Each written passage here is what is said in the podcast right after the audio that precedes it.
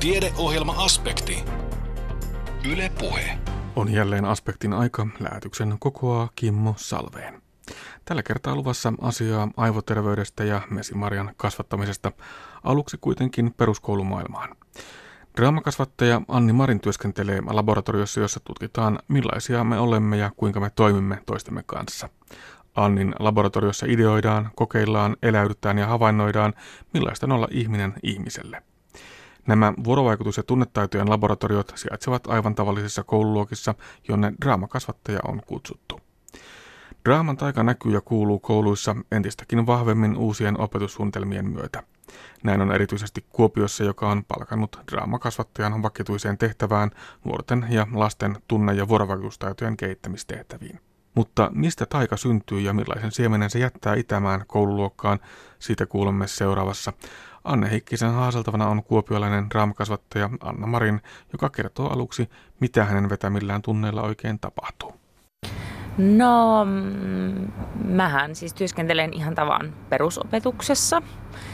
Multa monesti kysytään, työskentelemmekö mä ilmaisutaidon oppilaiden kanssa tai niin poispäin, mutta mä työskentelen ihan, ihan tavan oppilaiden kanssa. Monesti opettajat mua kutsuu, niillä on ehkä jonkunlaiset perustelut, että minkä takia just tarvitaan mua. Perusteluna voi olla esimerkiksi, että luokalla ei oikein yhteistyö suju tai on ollut kiusaamista tai joku oppilas jää koko ajan niin kuin jotenkin varjoon tai jotkut jää tai tyttöjen ja poikien välistä ongelmaa tai niin poispäin. Ja sitten mä menen sinne, mutta en mä kyllä etukäteen niin kuin halua hirveästi tietää siitä kumminkaan, että kuka täällä nyt on minkälainen. Mä menen kyllä aika ennakkoluulottomasti sinne omissa villasukkissa ja tukka sekaisin ja just semmosena, minkälainen mä oon. Ja sanon, että moi, mä oon draamakasvattaja. Ja sitten hän ihmettelee, että mitä sä teet, koska toi nimi kuulostaa hurjalle.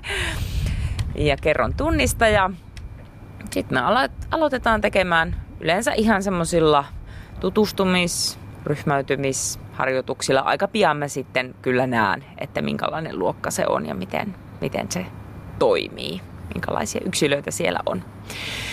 Ja se tunti etenee sillä lailla totta kai niihin, mitä se opettaja on sanonut mulle a, niin kuin ennalta niin mä yritän valita semmoisia harjoituksia, mitkä auttaisi niihin asioihin. Mutta monesti siellä saattaa nousta sit siellä luokalla itsessään, niin kun siellä voi olla ihan yksilöitä tai siinä käytöksessä mä näen, että aha, tarvitaan vaikka keskittymiseen nyt apua tai että täälläpäs on tosi suuret ryhmittymät, että nythän tätä täytyy sekoittaa tai näin. Ja ehkä sitten semmoinen, mikä on myös tullut kokemuksen myötä – mistä mä tykkään tosi paljon ja mihin mä uskallan lähteä, niin on se, että mä kerään tosi paljon materiaalia niitä oppilailta. Mm-hmm. Että esimerkiksi tänäkin päivänä niin me käytettiin aika monen aika siihen, että me kerättiin vaan, että, että minkälaisia eri voisi olla semmoisia arkipäivän tilanteita, että missä me valitaan tiedostamatta tai tiedostetusti, että ollaanko me toisiamme kohtaan kunnioittavia vai epäkunnioittavia. Ja me ihan niin kuin listattiin niitä pitkät pitkät listat ja sitten me ruvettiin vaan kokeilemaan kaikenlaisia ääriversioita. ja mm, sitä mä teen. Joo. No tota, milloin sä tiedät, että sun työ onnistuu? Minkälaista feedbackia pitää tulla siitä porukasta tai siitä luokasta, että sulle tulee semmoinen olo, että jee, tää toimii? No hymyjä. Totta kai. Ja niitä kyllä saa aika helposti. Mun tunnellahan myöskin mokaillaan. Ihan siis tahallisesti tehdään pelejä, jotka perustuu siihen, että niissä täytyy mokata, jotta ne on hauskoja. Ja sitten niille annetaan niitä positiivisia aplodeja, ei laiskoja ja alistavia aplodeja, vaan semmoisia onnistumisen aplodeja. Öö, no me monesti käydään, tai siis aina käydään semmoinen loppurinki, että mitä on oppinut. Ja kyllä sieltä kuulee aina aika huikeita. Voi olla, että semmoinen joku, joka esimerkiksi on selvästi tosi voimakas hahmo, niin se saattaa ihan sanoa, että, että nyt mä ymmärrän, että, että mun käytös saattaa olla semmoista ja semmoista. Tai sitten joku, joka on ollut ihan semmoinen niin ujonista, että no mä opin itse ilmaisua tai sain rohkaisua tai, tai sitten semmoinen, että, että meidän luokka toimikin tosi hyvin, että ei me ollakaan ihan surkeita. Tätä tulee kanssa aika monesti. Ja että tutustuin tutustuin muihin luokkalaisiin, että tämmöistä, mitä he sanovat. Totta kai mä näen sitä, mutta se on myöskin tärkeää, että he itse sanottavat sen siinä lopussa. Niin monesti voi olla, että jos on vähän semmoinen haastava luokka, niin se todella saa haastavan luokan maineen koulussa. Ja sitten, että aina nämä tyypit. Ja sitten kun sä kaivatkin joo. juuri niistä tyypeistä jotain ihan muuta, niin. niin se voi kantaa aika kauas. Niin ja sitten kun se opettaja näkee, mullahan aina on opettaja, luokan oma opettaja siinä mukana, niin sitten kun se näkee, niin kuin sekä siitä porukasta että niistä yksilöistä. Että se joku just, joka jää aina syrjää ja jotenkin arka, mm. niin, niin niissä mun harjoituksissa se saattaa olla se koko homman tähti. Että sitten silloin joku niin kuin roolimerkki hattu ja sitten se vetää jotain roolia kaikki ja kaikki on ulvoa ja nauraa. Ja ihan siis semmoinen tuo tyyppi. Tai sitten se oppilas, joka yleensä on se nyt kauhean stereotypia, mutta se poika, joka aina heittelee jotain kommenttia siellä, niin sitten yhtäkkiä se onkin, että en mä uskallakaan. Ja sitten se jää ihan sinne sivuun. Et kyllähän se saa myöskin semmoisia uudenlaisia niin kuin puolia meistä aikaa. Mm. Mutta oletko se semmoinen taikuri, joka käy sillä luokassa tekemässä hokkuspokkustemppuja ja sitten kaikki on hyvin? En, mutta mä kyllä toivon, että mä voisin olla. mutta kyllä mä, mä kyllä on kuullut. Ja mä kumminkin Kuopiossa kierrän samoilla kouluilla, niin sitä, että kyllä ne on jäänyt elämään. Ja kyllähän siis totta kai se hienolta tuntuu, että jos on kaupungilla ja sitten tulee joku semmoinen kaksikymppinen vastaan ja sanoo, että hei mä muistan, sä kävit yläkoulussa vetämässä meille ne yhdet tunnit, että vitsi ne oli kivoja ja niistä sai sitä ja sitä oppia. Ja nyt mä oon opiskelemassa tuolla ja näin. Että kyllähän se tietenkin kuuluu, mutta en mä se ole se taikuri. Se on se draama ja se, että oppilaiden täytyy siihen osallistua, niiden täytyy ottaa se vastaan.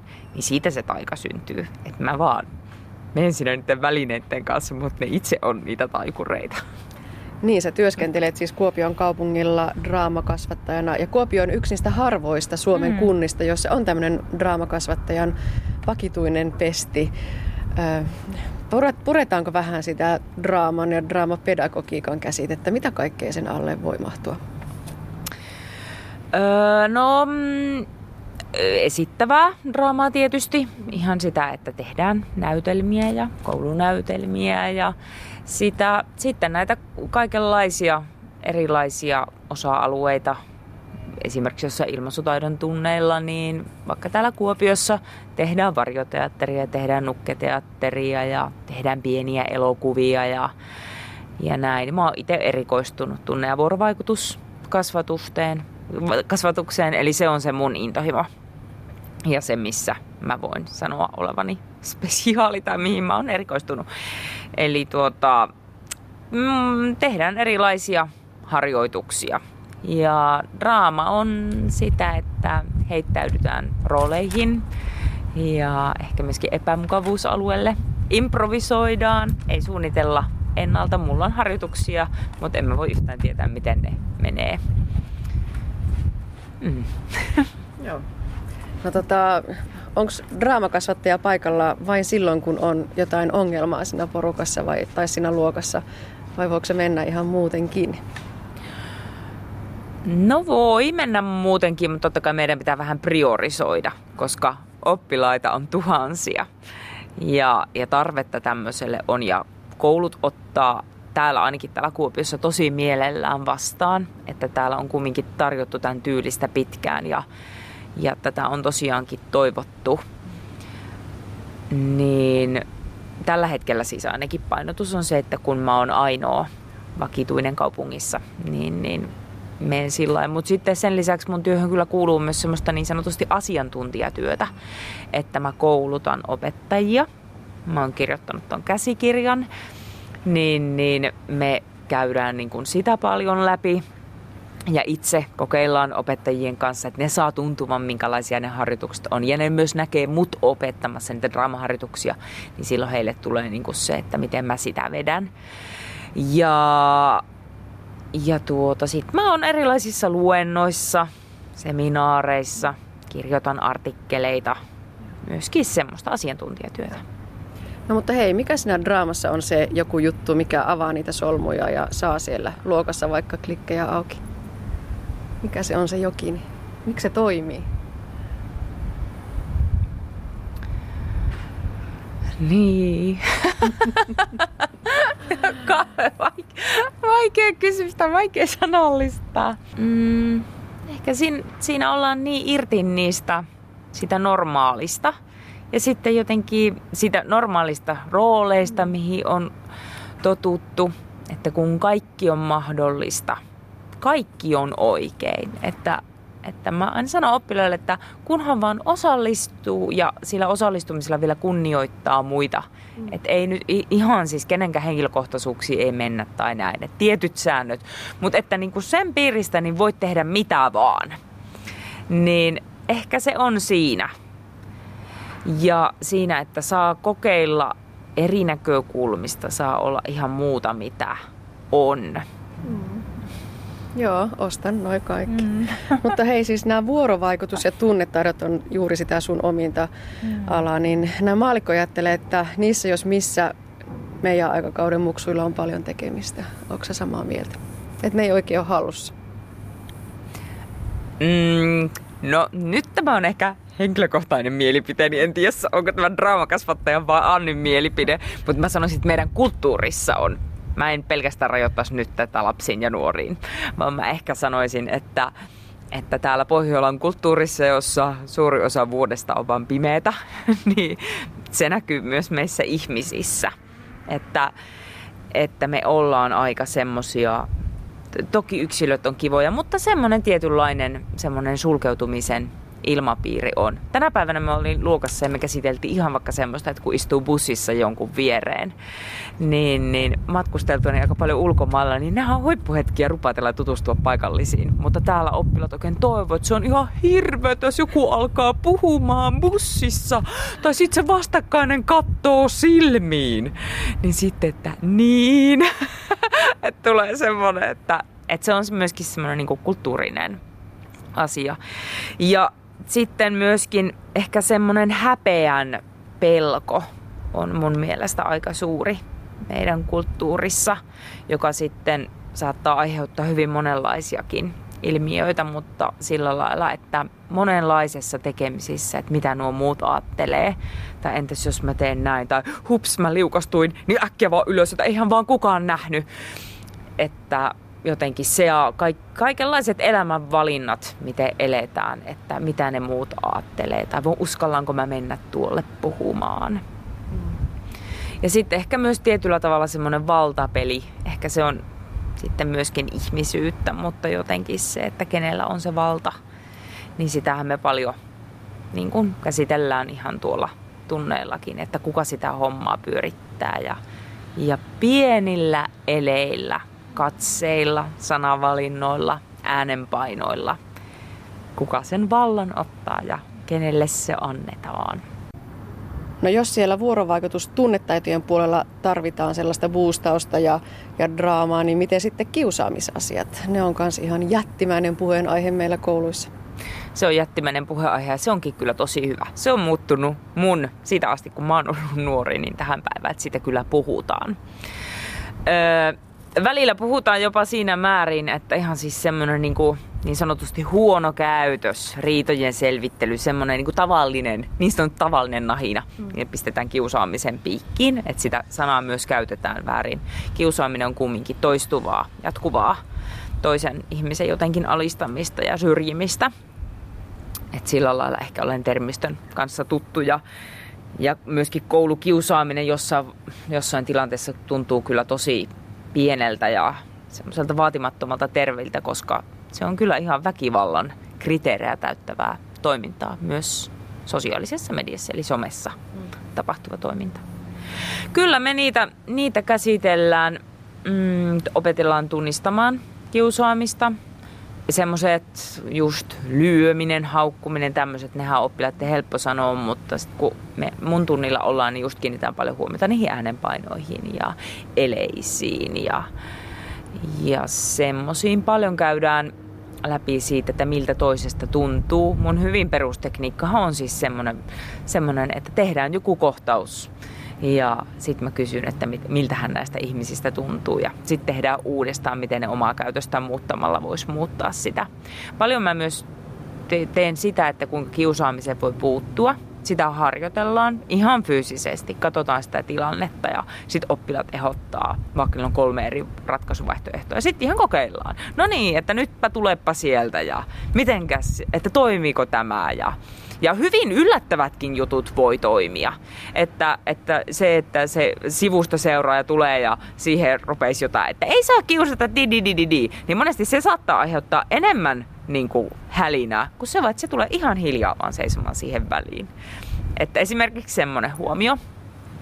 Ja sitten myöskin semmoinen, että mitenkä kiusattu itse voi puolustaa itseään tai se, että lähtee siitä tilanteesta pois. Tai että seisoisikin, ottaisikin semmoisen niin ryhdikkää asenteen, hammasta purren, mutta että pitää selän suorana, että kuinka se voi olla jo tosi tehokas. Semmoisiin me puututaan. Ja sitten sitä somekiusaamista myös me käsitellään paljon. Mun semmoinen yksi ihan perus ja äärimmäisen tehokas työtapa on semmoinen, että ensin me kirjoitetaan niin kuin niitä, että minkälaisia kaikkia keskusteluja vaikka somessa voisi olla tai minkälaisia tekoja. Ja sitten me puhutaan niistä ja sitten me koitellaan niitä, että voisiko tällainen sanoa livenä. Koitellaan ensin monesti sillä, että mä oon niinku se kiusa ja mä eläydyn siihen. Sitten joku oppilas tulee ja sitten se sanoo mulle niinku mun selälle sen. Ja sitten no miltä tämä tuntuu. Sitten se sanokin sen saman asian mulle kasvotusten, niin kuin sille mun roolille. Ja monesti siinä vaiheessa se luokka ja ne kaikki, että eihän tämmöistä voi sanoa. Että siinä jotenkin tehdään se näkyväksi. Mm, niinpä, siinäpä miettimistä. Mm. Tota, kun sä menet sinne koululle draamakasvattajan ominaisuudessa, niin sä olet aina jotakin sellaista ylimääräistä hyvää, mutta että pitäisikö nyt vaikkapa näiden uusien opetussuunnitelmienkin myötä niin saada tämän tyyppistä sinne ihan kouluarkeen juurutettua niin, että se ei olisi aina se Anni, joka tuo meille se hyvä, vaan että se olisi siellä kouluarjessa. Kyllä sitä pitäisi, ja mä kyllä uskon, nähneeni täällä, että kyllä se on myös tulossa. Uudessa opetussuunnitelmassa se mainitaan jotain 70 plus kertaa draama.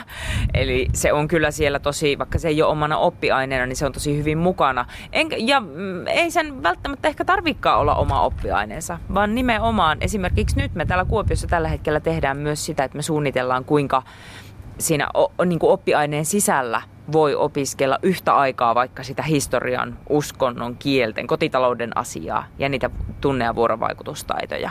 Että se onkin vaan niin semmoinen yksi menetelmä niin kuin muiden joukossa siellä. Ja, ja nähneenä, miten opettajat katsoo vierestä, osallistuu, ottaa mukaan, että wow, niin se nyt vaan ottaa aikansa, mutta se on tulevaisuutta. Ihan siinä, missä se teknologiakin tulee, niin mä uskon aivan täysin, että tämä tulee siinä rinnalla.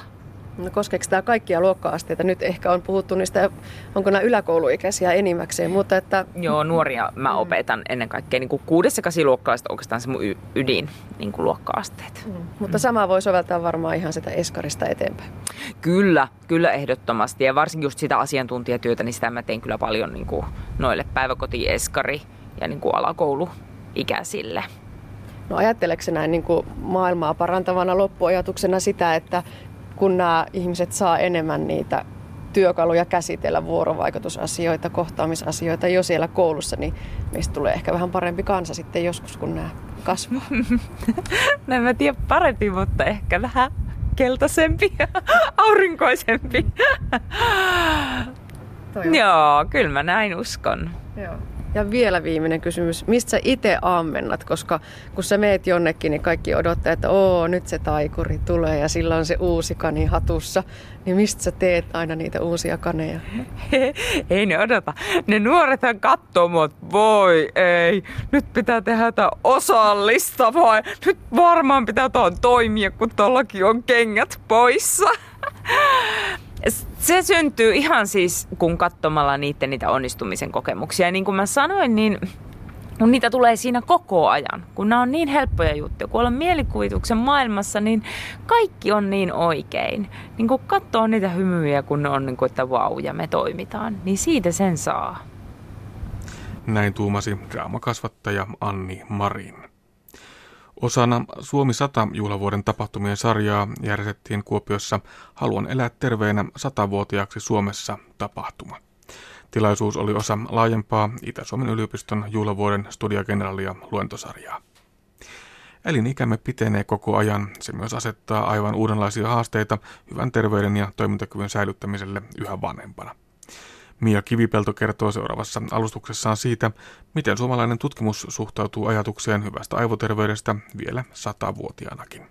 Suuri kiitos kutsusta. Hyvät kuulijat, on ilo olla mukana tässä Suomi 100 juhlatilaisuudessa ja kertoa, mitä suomalainen tutkimus on näyttänyt siitä, kuinka aivoterveys voi olla hyvä vielä satavuotiaanakin.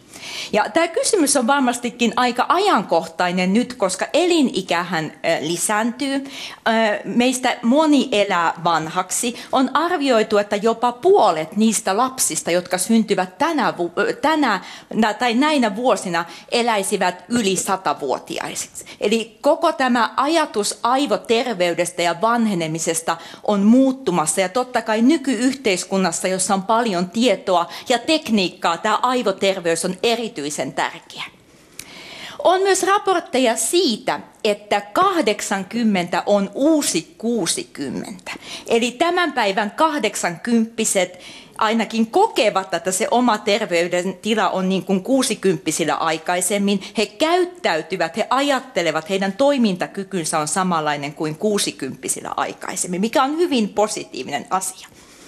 Toisaalta tiedetään kuitenkin, että kyllä ne krooniset sairaudet valitettavasti lisääntyvät iän myötä. Ja erityisesti aivosairaudet lisääntyvät hyvin voimakkaasti iän myötä. Aivot ovat valitettavasti usein tämä heikoin linkki, voisi sanoa näin, kun ikä mittarissa nousee. Ja tähän osittain liittyy siihen, että sydänsairaudet ja diabetes, niihin on jo löydetty monia keinoja ja se ennaltaehkäisy on mennyt jo paljon pidemmälle. Ja kuten tämä kuva tässä näyttää, niin tuohon aivoterveyteen vaikuttaa monet tekijät. Se ikääntymisprosessi, monet näistä kroonisista sairauksista, mistä on nyt jo puhuttu, sydänsairaudet ja diabetes, lääkkeet, erityisesti jos on monia lääkkeitä käytössä yhtä aikaa, niin kuin monilla ikäihmisillä on, ja sitten ihan nämä aivosairaudet, jotka lisääntyvät nopeasti iän myötä. Ja tosiaankin kun puhutaan muistisairauksista, niin puhutaan isosta kansanterveydellisestä ja myös kansantaloudellisesta ongelmasta. Ikä on todellakin se tärkein riskitekijä. Tänä päivänä Suomessa on noin 190 000 dementiatasoista muistisairauspotilasta ja ainakin samanmoinen joukko henkilöitä, joilla on lievempi tasoinen muistisairaus. Muistisairaus on tämmöinen syndrooma, oireyhtymä ja sieltä takaa löytyy erilaisia aivosairauksia. Se Alzheimerin tauti on se tavallisin, yleisin muistisairaus. Noin 65-70 prosenttia kaikista, joilla on muistisairaus, heillä on Alzheimerin tauti. Mutta sieltä löytyy myös muita diagnooseja. Esimerkiksi tällainen vaskulaarinen verisuoniperäinen muistisairaus. Aika yleistä on myös, että etenkin vanhemmilla ihmisillä löytyy molempia tai useita aivomuutoksia, erityisesti Alzheimerin tautia ja tätä verisuoniperäistä muutosta, eh, tämmöistä sekamuotoista dementiaa. Mutta sitten löytyy myös näitä hieman harvinaisempia muistisairauksia, kuten levi, levyn kappaletauti tai otsa ohimolohkorappeutumat. Mutta nyt kun mä puhun ennaltaehkäisystä, niin tämä voidaan yleistää pääasiallisesti tähän koko muistisairaus oireyhtymään ja erityisesti sitten vielä Alzheimerin tautiin ja tähän verisuoniperäiseen muisti- tai älylliseen häiriöön. Tiedämme vielä vähemmän, voiko näitä harvinaisempia muistisairauksia ennaltaehkäistä, eli niistä tieto on vielä aika puutteellista. Mitä sitten tiedämme, voiko muistisairauksia, muistipulmia ennaltaehkäistä? Kun minä aloitin tutkimuksen täällä Itä-Suomen yliopistossa pian 20 vuotta sitten, niin tämä kenttä näytti aika erilaiselta. Silloin se ikä ja geneettiset tekijät, mistä Markku jo puhuikin, olivat ne pääasialliset riskitekijät Alzheimerin taudille. Ja se loi aika fatalistisen kuvan ennaltaehkäisyn mahdollisuuksista. Ajateltiin, että se tauti tulee, jos se tulee, ja itse ei voi tähän paljon vaikuttaa. Mutta nyt viimeisen 10-15 vuoden aikana meillä on enenevästi eh, tämmöistä tietoa erityisesti suomalaisista pitkän seurantaajan tutkimuksista, jotka ovat linkanneet useita muokattavissa, hoidettavissa olevia riski- ja suojatekijöitä muistisairauden ja Alzheimerin taudin riskiin. Ja jos tätä kuvaa katsottekin, niin eikö muistutakin aika paljon näitä riskitekijöitä, mitä oli diabetekselle ja sydänsairauksille.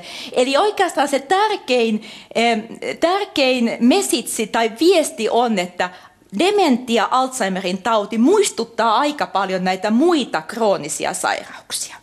Ne geenit ovat siellä taustalla ja erityisesti nuorella iällä alkavassa Alzheimerin taudissa geeneillä on merkitystä, mutta aika useassa tapauksessa se on tässäkin geenien ja ympäristön yhteisvaikutusta. Ja kuten tästä kuvasta näkyy, niin sieltä löytyy verenpainetta, diabetesta, ylipainoa, tupakointia, jotka ovat riskitekijöitä. Suojaavien tekijöiden puolelta löytyy fyysistä aktiivisuutta, aivojen käyttöä, terveellistä ruokavaliota. Myös depressio ja stressi voivat olla riskitekijöitä dementialle ja Alzheimerin taudille. Yksi tärkeä asia on hyvä pitää mielessä, kun mietitään ennaltaehkäisyä. Tämä prosessi, joka johtaa Alzheimerin taudin dementiaan, on hyvin pitkä. Ne ensimmäiset tautimuutokset voi alkaa jo 20-30 vuotta ennen kuin se diagnoosi voidaan tehdä. Eli usein jo siinä keski-iän vaiheilla. Ja siksi yleensä sanonkin, että ei ole koskaan liian aikaista aloittaa sitä Alzheimerin taudin ennaltaehkäisyä. Kuinka paljon Alzheimerin tautia sitten voidaan ehkäistä? Uskallatteko sanoa jonkun prosentin? Onko se 10 prosenttia vai 90 prosenttia vai mitähän se voisi olla? 25, joo. Siitä on erilaisia lukuja ja kukaanhan tätä, se on vaikea laskea. Sitä ei oikeastaan kukaan ole pystynyt ihan kokonaan vielä selvittämään ja se voi totta kai vaihdellakin vähän riippuen ikäryhmistä ja muista tekijöistä. Monissa aiemmissa tutkimuksissa on arvioitu, että jopa 50 prosenttia Alzheimerin dementiasta voisi liittyä muokattavissa oleviin riskitekijöihin. Nyt meidän uuden arvion pohjalta noin 30 prosenttia Alzheimerin dementiasta liittyisi näihin seitsemään muokattavissa, hoidettavissa olevaan tekijään. Eli diabetes, keski-iän verenpaine, keski-iän lihavuus, vähäinen liikunta, depressio, tupakointi ja vähäinen koulutus. Ja 30 prosenttia on aika iso osa, ja ainahan me ei pystytä sitä tautia ennaltaehkäisemään, mutta jos se, jos se taudin alku, jos sitä pystyttäisiin lykkäämään eteenpäin muutamallakin vuodella, sillä olisi iso merkitys totta kai yksilölle, mutta myös koko yhteiskunnalle. Se, mitä meillä on aikaisemmin puuttunut tästä ennaltaehkäisytieteestä, eh, on tämmöiset satunnaistetut tutkimukset, interventiotutkimukset. Ja Matti mainitsikin siitä, että näihin havainnollisiin tutkimuksiin liittyy se haitta tai vaara, että niistä ei voi aina tietää sitä syy-seurausyhteyttä. Eli tämmöinen interventiotutkimus, äh, satunnaistettu tutkimus on se äh, vahvin tieteellinen äh, tapa osoittaa, että jonkun tyyppinen interventio on, on tehokas. Siinä on kaksi ryhmää ja toinen on niin sanottu kontrolliryhmä ja se toinen ryhmä saa jonkinlaisen intervention tai hoidon. Ja mä oon ylpeä siitä, että me Suomessa ollaan tehty maailman ensimmäinen laajamuotoinen elintapainterventio, jonka nimi on Finger, ja tässä tarkoitus on ollut ennaltaehkäistä muistihäiriöitä.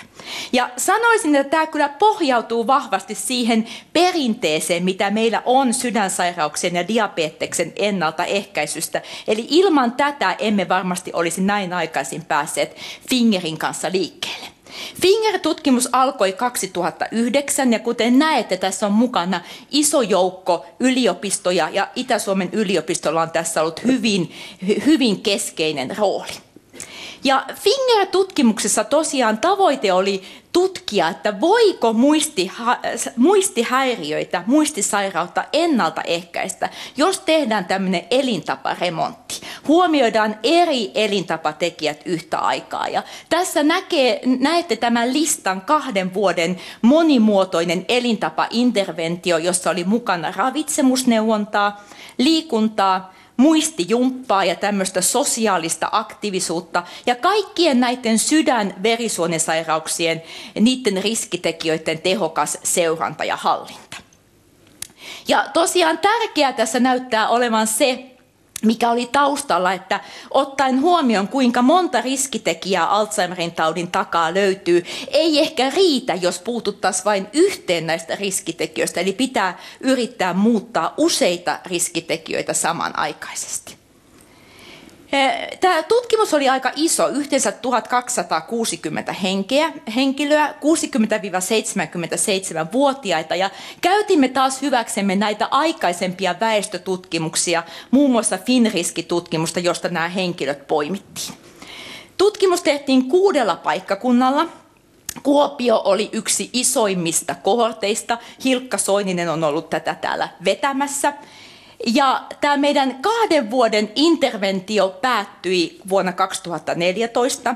Juuri viime kesänä saimme valmiiksi viiden vuoden seurannan. Ja nyt on tarkoitus polkaista käyntiin seitsemän vuoden seuranta kesän jälkeen niin, että me nähdään, mitkä on nämä pitkän ajan vaikutukset tämän tyyppisellä interventiolla. Tässä näette vielä tämän interventio, tämän ohjelman, mitä tämä ryhmä teki. Eli meillä oli ravitsemusneuvontaa, siinä oli ihan tämmöinen dietisti ravitsemusneuvoja, joka antoi näitä ohjeita, ja siinä oli sekä ryhmäneuvontaa että yksilöneuvontaa. Liikunnassa meillä oli sekä lihaskuntoharjoitusta, vähän aerobista harjoitusta, uintia tai kävelyä tai sauvakävelyä ja myös tasapainoharjoittelua. Ja siinä oli fysioterapeutti neuvomassa ensimmäisen kuuden kuukauden aikana niin, että henkilöt pääsivät hyvin käyntiin. Muistijumppaa tehtiin, meillä oli tämmöinen tietokonepohjainen harjoittelu ja psykologi oli vähän siinä ohjastamassa. Ja sitten oli sydän- ja verisuonisairauksien tarkka seuranta ja hallinta. Lääkkeitä me ei aloitettu tässä tutkimuksessa, vaan ohjattiin henkilöt sitten oman lääkärin puheille, jos oli tarvetta tehostaa sitä lääkehoitoa.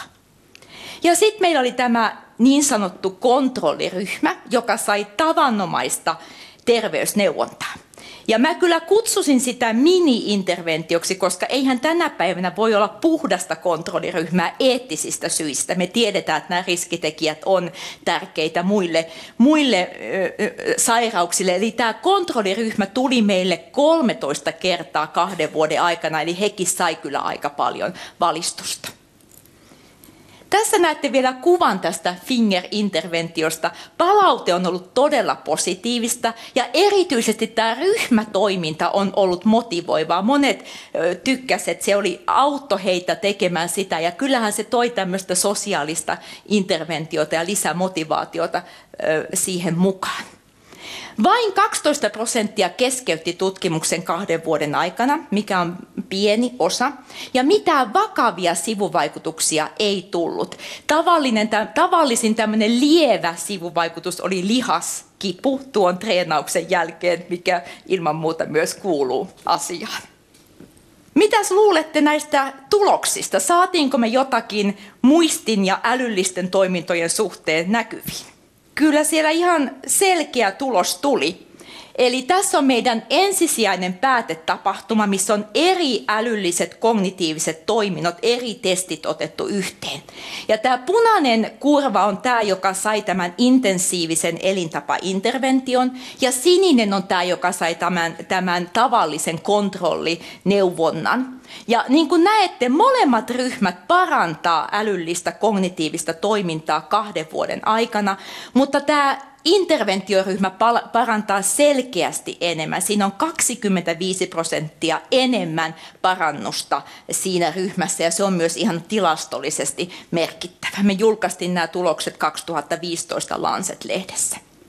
Ja sama malli näkyy kaikkiin tämmöisiin kognition e, eri osa-alueisiin. Toiminnan ohjaus, suunnitellaan erilaisia toimintoja, niin kuin näkyy tuossa interventioryhmässä on yli 80 prosenttia enemmän paranemista. tiedonkäsittelyn nopeus tässä keskellä, kuinka nopeasti voimme tehdä eri tehtäviä. 150 prosenttia enemmän paranemista siinä interventioryhmässä. Ja sitten tämmöiset vaativat muistitehtävät, jopa siinä tuli 40 prosenttia enemmän paranemista siinä interventioryhmässä.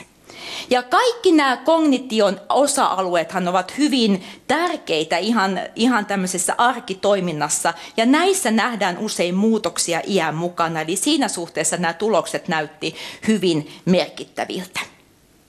Me nähtiin myös, että tällä verrokkiryhmällä, kontrolliryhmällä oli 30 prosenttia kohonnut riski muisti, muistin heikkenemiselle, eli näiden kognitiivisten toimintojen heikkenemiselle jo kahden vuoden aikana. Ja taas näkyi tämä sama, sama tulos näihin kaikkiin kognition osa-alueisiin. Eli näyttää siltä, että tämä tulos voi olla ihan myös kliinisesti merkittävä. Meillä on aika paljon analysoitavaa tästä Finger-tutkimuksesta ja tässä on ihan muutaman tämmöinen uusi tulos. Yksi asia, mikä oli aika positiivinen minusta, oli tämä, että nämä terveelliset elämäntavat näyttivät säilyvän kahden vuoden ajan. Ja mehän usein tiedetään, että on helppo tehdä muutoksia muutaman kuukauden tai puolikin vuotta, mutta tosiaan näytti siltä, että nämä elintapamuutokset olivat aika pysyviä. Muita positiivisia havaintoja oli se, että tämä interventio ei vain vaikuttanut siihen muistiin, mutta myös elämän laatu koheni ja toimintakyky parani jo kahden vuoden aikana. Ja kun geeneistä puhuttiin, niin me olemme nyt katsoneet alustavasti näitä tuloksia ApoE-kantajilla. ApoE4 on tämmöinen tärkein geneettinen riskitekijä Alzheimerin taudille. Ja positiivista oli se, että nämä vaikutukset näyttivät olevan erityisen selkeitä näillä geneettisesti alttiilla henkilöillä. Ja tämä on totta kai positiivinen havainto, koska geeneille ei voida mitään, mutta vaikka geneettinen alttius voisikin olla, niin tämän tyyppinen interventio on erittäin tärkeä. E, juuri tällä hetkellä olemme laatimassa tämmöisiä käytännön ohjeita, mikä teki Finger-interventiosta näin, näin menestyksekkään. Ja tässä on muutama tämmöinen käytännön asia, me varmasti palataan näihin sitten keskustelun aikana. Uskomme, että tämä ryhmätoiminta oli aika tärkeä, erityisesti yksin asuville henkilöille, jotka eivät ole paljon tehneet tämän tyyppisiä aktiviteetteja aikaisemmin. Myös nämä yksilöllisesti räätälöidyt konkreettiset neuvot, koulutettu henkilökunta, joka osasi tämmöisten ikäihmisten tarpeet. Oman motivaation löytäminen ja positiivinen palaute olivat ilman muuta tärkeitä. Samoin kuin yhteiskuntarakenteiden merkitys. Teimme aika paljon töitä, että löysimme eri, esimerkiksi semmoisen eh, kuntosalin, joka oli sovelias tämän tyyppisille henkilöille. Eli sillä on ilman muuta suuri merkitys. Ja lopuksi ihan pari sanaa vain tulevaisuudesta. Ja minusta on hyvin positiivista nyt, että Fingeriä, se on tämmöinen käytännönläheinen malli, jota käytetään nyt ympäri maailmaa, aivan niin kuin diabetestutkimustakin testataan eri, eri paikoissa. Ja näiden meidän eurooppalaisten kumppaneiden kanssa olemme nyt rakentaneet tämmöisen eurooppalaisen yhteistyön dementian ehkäisemiseksi. Ja samantyyppisiä tutkimuksia on nyt menossa Ranskassa ja Hollannissa. Ja juuri nyt olemme vetämässä yhteen näitä tutkimuksia. Ja tällä tavalla saamme yli 6000 osallistujaa. Ja näin saadaan varmempaa tietoa siitä, minkä tyyppinen interventio on hyväksi aivoille. Eikä tässä kaikki. Nyt tämä Finger-ilosanoma on leviämässä myös muualle maailmaan. Uusin näistä on Singer-tutkimus Singaporessa. He ei aloittanut Fingeria, vaan Singerin. Ja toinen on Yhdysvalloissa ollaan nyt aloittamassa isoa samantyyppistä Finger-tutkimusta. Eli tämä on mun mielestä hieno esimerkki siitä, kuinka tämän tyyppinen Finger-malli on nyt leviämässä myös muualle maailmaan. Ja tämän vuoksi olemmekin nyt laajentaneet tämän eurooppalaisen yhteistyön maailmanlaajuiseksi globaaliseksi yhteistyöksi. Ja Tarvetta ennaltaehkäisyyn on, eh, koska lääkerintamahan Alzheimerin puolella on vielä aika vaikea. Meillä on oireenmukaisia lääkkeitä, mutta sitä parantavaa lääkettä on vaikea ollut saada markkinoille. Tässä kuvassa näette kaikki lääketutkimukset, mitä tällä hetkellä tehdään Alzheimerin suhteen. Viimeisen 30 vuoden aikana on ollut yli 200 negatiivista lääketutkimusta, eli on ollut tosi vaikea löytää semmoista taudin kulkua hidastavaa lääkettä. En sanoisi, että olisin negatiivinen tai pessimisti tälläkään rinnalla. Haluan uskoa, että näitä lääkkeitä tulee. Ja tässäkin tapahtuu paljon. Nyt nämä kaikki uudet lääketutkimukset. Tässä on tärkeää, että se hoito aloitetaan aikaisemmin ja sen taudin muoto on tarkemmin, tarkemmin selvitetty. Eli tälläkin rintamalla on paljon, paljon tapahtumassa läpi vuosina. Mutta jos näin yhteenvetona sanotaan, niin tämä ennaltaehkäisy on kuitenkin se, mikä meillä on käytössä tänä päivänä. Ja monet isot instanssit ovat sitä mieltä, että se ennaltaehkäisy on se, joka dementia-epidemia voi, voi hallita. Ja tässä on nämä minun viimeiset suositukset, mitä me voimme tehdä itse kukin meistä, jos me haluamme, että aivot ovat hyvässä kunnossa vielä satavuotiaanakin. Sydänterveys on aivoterveyttä, eli kaikkien vaaratekijöiden hoito koko elämänkaaren ajan, monipuolinen ja terveellinen ravinto ja kaikkien riskitekijöiden hoito. Aivojen käyttäminen, sosiaalinen ja älyllinen aktiivisuus, liikunta, toisaalta myös stressiä pitää välttää ja aivot tarvitsevat myös lepoa. Näillä resepteillä päästään varmasti aika pitkälle. Näin siis Karolinisen instituutin tutkimusjohtaja Mia Kivipelto Kuopiossa järjestetyssä Suomi 100 juhlavuoden Studia Generalia luennossa. Kuuntelet siis aspektia, jonka kokoaa Kimmo Salveen. Tiedeohjelma Aspekti. Yle Puhe. Aurinko paistaa lämpimästi vielä syyskuussa Itä-Suomen yliopiston katolle. Kasvatustornissa kasvavat mesimarjat tuottavat edelleen marjan silloin ja toisen tällöin, vaikka ruska värjää lehtiä jo viininpunaisiksi. Mesimarjat ovat kasvaneet kuluneen kesän katolle rakennetun kasvihuoneen kupeessa, mutta myös sisällä pienissä kopperoissa LED-valojen alla. Tutkijat etsivät ratkaisuja kalliin, mutta konstikkaan mesimarjan kasvatukseen testaamalla uusia viljelykeinoja, joista yksi voisi olla niin sanottu kasvitehdas. Aiheesta jatkaa Anne Heikkinen. Täällä Itä-Suomen yliopiston Snellmanian katolla käy aikamoinen tuulen huiske kasvihuone löytyy katolta. Aika erikoinen ratkaisu tämäkin. Ja sitten täällä on tosiaan näitä mesimarjoja, jotka kasvavat ei suinkaan maassa, vaan tuommoisissa kasvatustorneissa. Mitä sä sanot Harri Kokko tästä paikasta? Minkälainen tämä on mesimarjan kasvatuksen kannalta? No, tämä on siinä mielessä meille tutkijoille hyvä paikka tämä katto, kun tämä on meidän työ, työpaikan vieressä ihan, että päästään päivittäin näitä huoltamaan ja katsomaan, että nämä on hyvän seurannan alla. Ja sitten tämä on tämmöinen lämmin paikka, aurinko paistaa koko päivän ja sitten aika tuulinen, että tässä ilma vaihtuu mukavasti. Niin tämä on oikeastaan aika hyvä paikka mesimarjalle ja pitää se kasvusto ja lehdistö hyvässä kunnossa. Joo, tosiaan erikoista on se, että yleensä on totuttu näkemään nämä marjat, mansikat, mesimarjat semmoisina pitkinä rivistöinä tuolla aakeilla, laukeilla, pelloilla, mutta nyt ollaan katolla ja tosiaan tämmöisissä kasvatustorneissa. Mikä sen tämmöisen tornikasvatuksen etu on? No tässä tietysti pystytään tätä mesimarjaa kasvattaa pienemmällä pinta-alalla tehokkaammin. Että arviolta 10 kertaa enemmän saadaan mesimarja kasvustoa samalle pinta-alalle. Ja sitten toinen asia, että kasvusto pysyy paremmin kuivana, se on ilmava, tuulinen. Ja sitten tähän pystytään säätelemään tätä kasvuvoimakkuita tuolla lannotuksella aika hyvin. Mennäänkö sisälle? Sen verran tuulee, että Mennään ehkä täytyy tuohon kasvihuoneen suojaan tästä nyt mennä jatkamaan juttua. Täällä onkin huiman paljon lämpimämpää. Tämä on tosi hauska paikka, koska tosiaan on aika korkealla katolla ja tänne on tehty kasvihuone suoraan katolle. Puhutaan vähän tuosta mesimarjasta. Se on kovin kovin arvostettu. Voiko sanoa, että se on Suomen arvokkain marja? No kyllä se hinta kertoo sen, että tuota, sillä on hyvä kysyntä, mutta huono tarjonta, että se on tietysti nostanut marjan hintaa. Mutta kysymys on myös siitä, että se on kallis tuotettava ja kallis kerättävä. Että parhaimmillaankin niin kun pellosta kerättynä, niin se on 1-2 kiloa, mitä tunnissa hyvää poimia kerää. Ja sitten tietysti tekee sille marjalle kovan hinnan. No mikä siinä mesimarjassa on se, että se on niin kranttu kasvatettava? No se on tietysti tämmöinen luonnonkasvi, joka on sopeutunut tiettyyn alueeseen. Ja se kasvaa mielellään semmoisen vähän pu, puita peittävän tai avoniityn laitamille, mutta se kilpailee aina muiden kasvien kanssa. Ja, ja, ja se on tämmöinen pioneerikasvi, että jos mikään ei pidä tätä heinikkoa ja, ja muuta matalana, karja tai, tai tulvat tai muu, niin se mesimarja vaan ei pärjää ja muut kasvustot ja kasvit tulee ja peittää sen alle. No entä sitten, jos kasvatetaan mesimarjaa ihan viljeltynä kasvina, niin ei kovin helppo projekti sekään?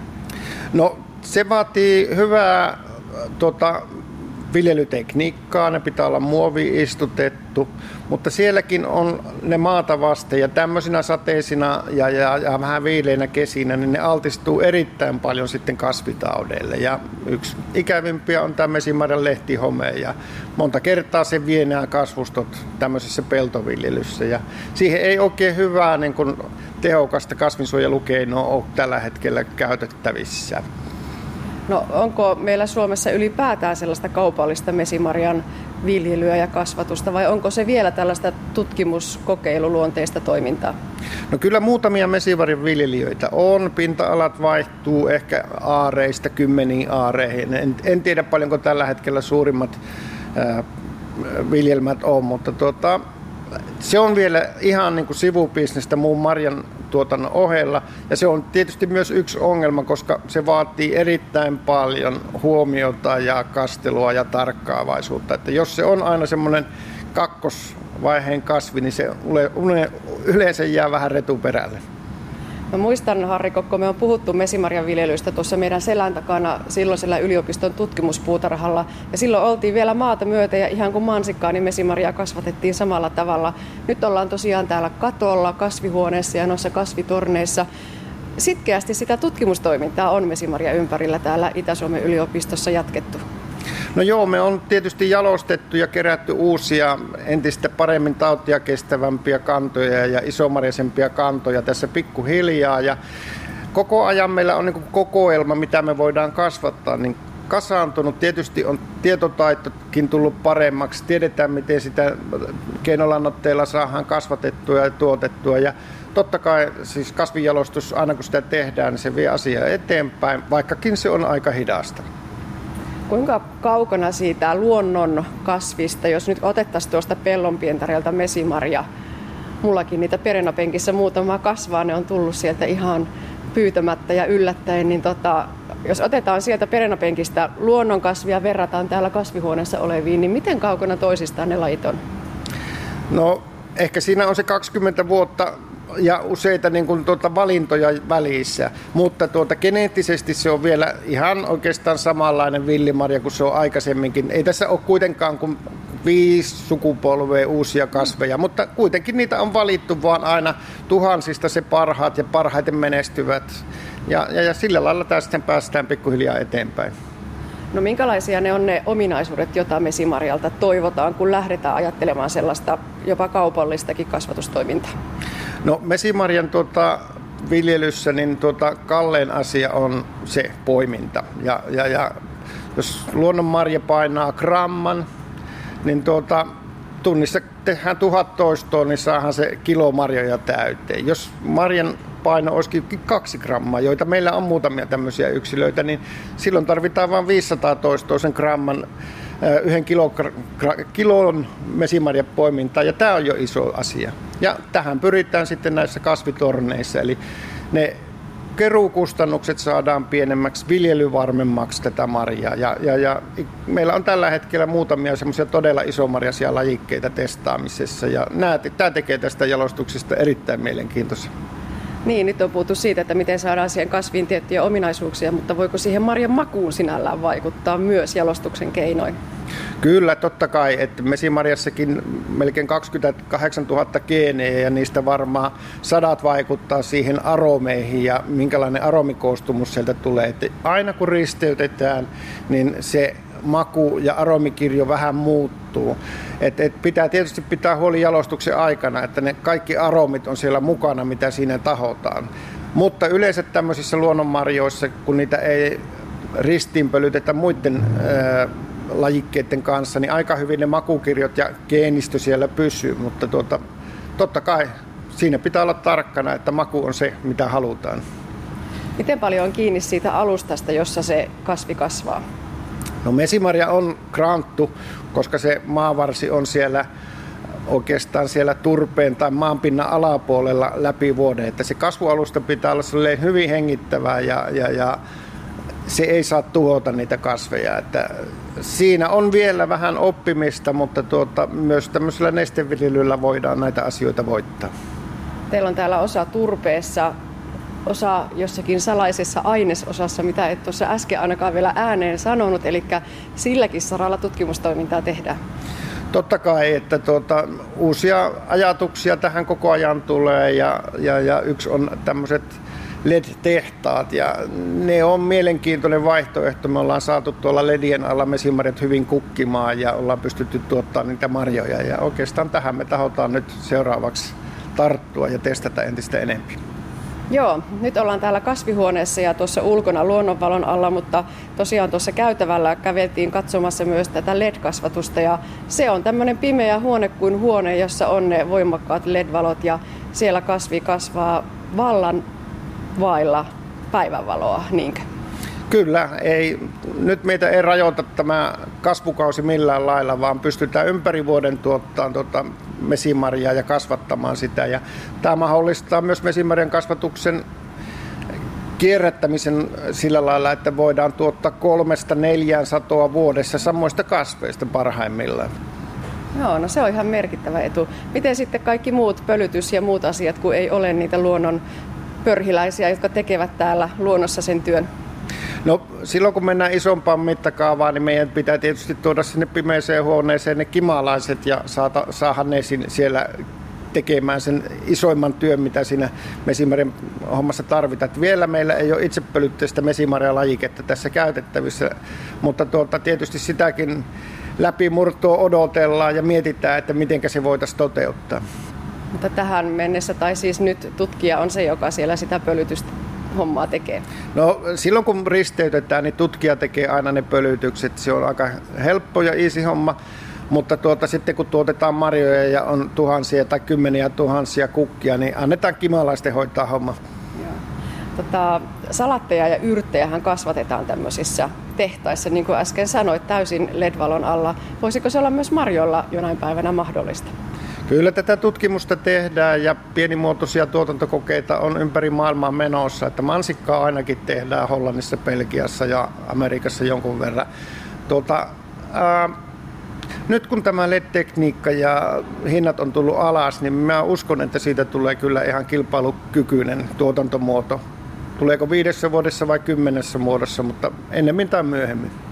Ja silloin sitä kasvatusta voi tehdä missä vaan, pimeissä tehdassaleissa, ihan periaatteessa missä tahansa, mihin sen sähkön saa tuotua ja sitä kautta LED-valon?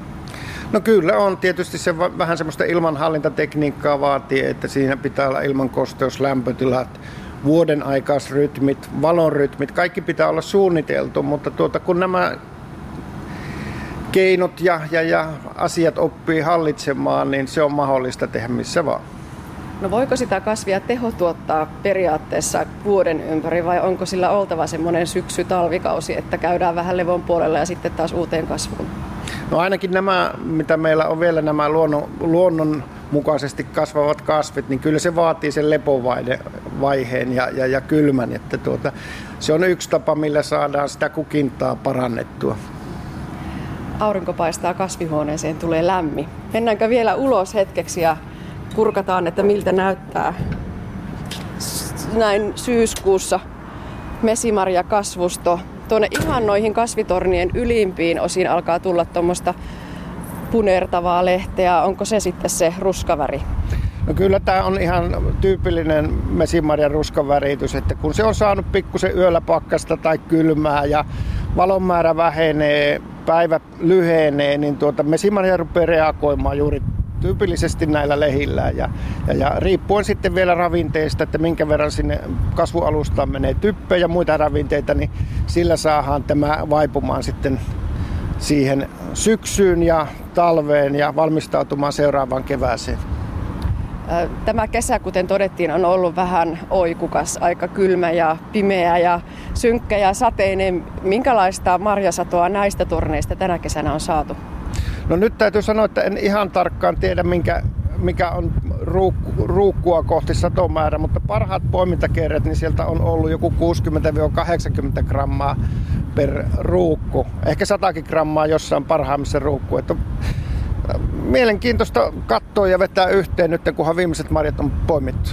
No mitä näille tapahtuu nyt, kun tosiaan kohta alkaa pakkasöitä tulla, niin jätättekö te tornit tähän nyt oman onnensa nojaan vai nostetaanko ne sitten pakkasia talteen tuonne kasvihuoneen puolelle? No periaatteessa kasvit voisi ja nämä tornit voisi jättää ihan lumeen alle tänne, kaataa maahan ja jättää lumeen alle. Se talvehtii erittäin hyvin suomalaisessa tota, lumipenkassa, että se ei ole arka pakkaselle eikä millekään. Mutta tämä on ehkä semmoisessa vaiheessa tämä tutkimus, että me laitetaan nämä uudenlaisiin torneihin, hajotetaan pikkusen pienempiin palasiin ja uskon, että yhdestä ruukusta tehdään noin kymmenen uutta ruukkua seuraavaa vuotta varten. Mm, mitä sitten ensi kesänä, jos nyt tänä kesänä on tämä tornihomma ollut ja tosi monenlaisia muitakin kokeiluja, niin mikä se on se tulevan kasvukauden suuri juttu? Onko se se LED vai, vai mikä? No tuota, kaikki riippuu kaikesta, mutta tuota, luulen, että mu- muutamia kokeita tullaan tekemään ledien alla ja ehkä joitain asioita tuodaan vielä tähän katollekin kasvamaan. Ei meillä hirveästi tässä ole tilaa, mutta tuota, tämä on kuitenkin niin lähellä ja helposti toteutettava, kun tämä on täysin automatisoitu, niin kyllä me varmaan jotain tuo tähän ja jotain tehdään tuolla LED-huoneissa ja pienissä LED-konteissa. Mesimarjan kasvatuksesta kertoi tutkija Harri Kokko. Ja kun tuossa jo aiemmin aivoterveydestä puhuttiin, niin otetaanpas vielä sellainen pohdinta, mikä se oli kanssa naapurin tytön nimi tai pankkikortin PIN-koodi. Entä montako desiä jauhoja tulee marjapiirakan pohjaan? Nämä on aika tyypillisiä kysymyksiä, mutta aina ne vastaukset eivät vaan tule mieleen. Aivot tarvitsevat työtä pysyäkseen vetreinä, ja tällä kertaa parempi päivä ohjelmasarjassa puhutaan aivoterveydestä ja kuullaan aivokuntoiluvinkkejä. Oppana on toimintaterapeutti Juha Timoskainen. Aloitetaan täältä helpommasta päästä tai kulmasta. Apassi. Apassi. I, inti. Aani. Intiaani. Joo. Rami, Ramis Hussein apua. Kaverit, kamu ja kaverit. No sanotaan, että tietysti ne aivot, ne ei kehity, jos niitä ei käytetä.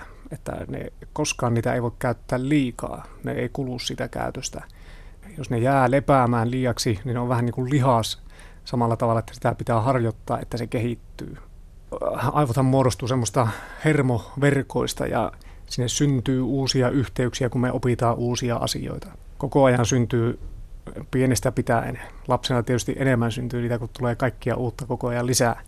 Lisää mutta aikuisenakin ja ihan iäkkäänäkin koko ajan sinne syntyy uusia yhteyksiä. Tietysti myös aivosoluja sillä tuhoutuu, mutta silti aina voi oppia uutta. Se on erittäin tärkeää, että tärkeää ihmisille on myös ne rutiinit ja näin, mutta se, että saataisiin niitä uusia ärsykkeitä sinne ja silloin syntyy niitä uusia yhteyksiäkin. Ja se taas antaa sitä pelivaraa siihen, että jos vaikka joku aivosairaus tai vamma tulee, niin silloin ne aivot on toimintakykyisemmät ottamaan vastaan tämmöisiä sairauksia, vammoja. Ja neurologisessa kuntoutuksessa käytetäänkin sitä hyödyksi, että ne aivot ovat muotoutuvat, puhutaan plastisiteetistä, eli silloin jos joku vaurio tulee jonnekin aivojen alueelle, niin sitä pystytään niitä muita alueita ja niiden hermoverkostoja tehostamaan ja ne ottaa sitten vähän tuhoutuneen alueen toimintoja sitten niin kuin pystyy kompensoimaan juuri. Mut miten sitten toi Vit Monika, Monika, mutta ei tuo liian pitkä. Monika, ei, Katarina, Katarina, joo. No mikä on hyvää aivojumppaa? Mitä kannattaa harrastaa? No voi sanoa, että tietysti niitä juuri uusia asioita itselle, ne missä, missä joutuu päättelemään ja ratkaisemaan eri asioita. Ja nämä on tietysti tämmöisiä perinteisiä niin kuin ristikut ja sudokut nykyaikana ja nämä on tietysti hyviä. Mutta lähtisin tietysti siitä lähtökohdasta, että se on itselle mielekäs joku toiminta tai asia, mitä tekee onpa se mikä tahansa, niin se on jo tietysti semmoinen lähtökohta, että tuntee siihen, on sitä motivaatiota tehdä jotakin. Mutta kaikki niin kuin aivoterveyden kannalta, niin liikunta ja kaikki tämmöinen, niin nehän lähdet vaikka jotain zumpaa opettelemaan, niin se on erittäin hyvä, joudut opettelemaan uusia askelkuvioita ja näin, niin erittäin hyvää aivoterveydelle. Entä sitten palautuminen? Vaikka aivot eivät käytöstä kulu, niin tarvitsevatko ne kuitenkin palautumisaikaa? Kyllä, ja uni on erittäin tärkeää siihen, että tulisi riittävät yöunet. Siellä unen aikana kuitenkin tulee se semmoinen aivojen palautumisvaihe, ja myös sitten siellä opetellaan niitä asioita, mitä päivän aikana on tehnyt, niin uni, uni on erittäin tärkeää myös siihen muistin ja oppimisen kannalta. Sitten vielä jäi tämä Afrikan eläin. R pitäisi olla sa, sarvi, kuo, no. No sehän sopi. No siinä, valmista tuli. Aivokuntoilemassa kävi toimittaja Anne Heikkinen. Ja näin päätyy tämänkertainen aspekti. Lisää aiheistamme netissä osoitteessa kantti.net kautta aspekti sekä Yle Areenassa.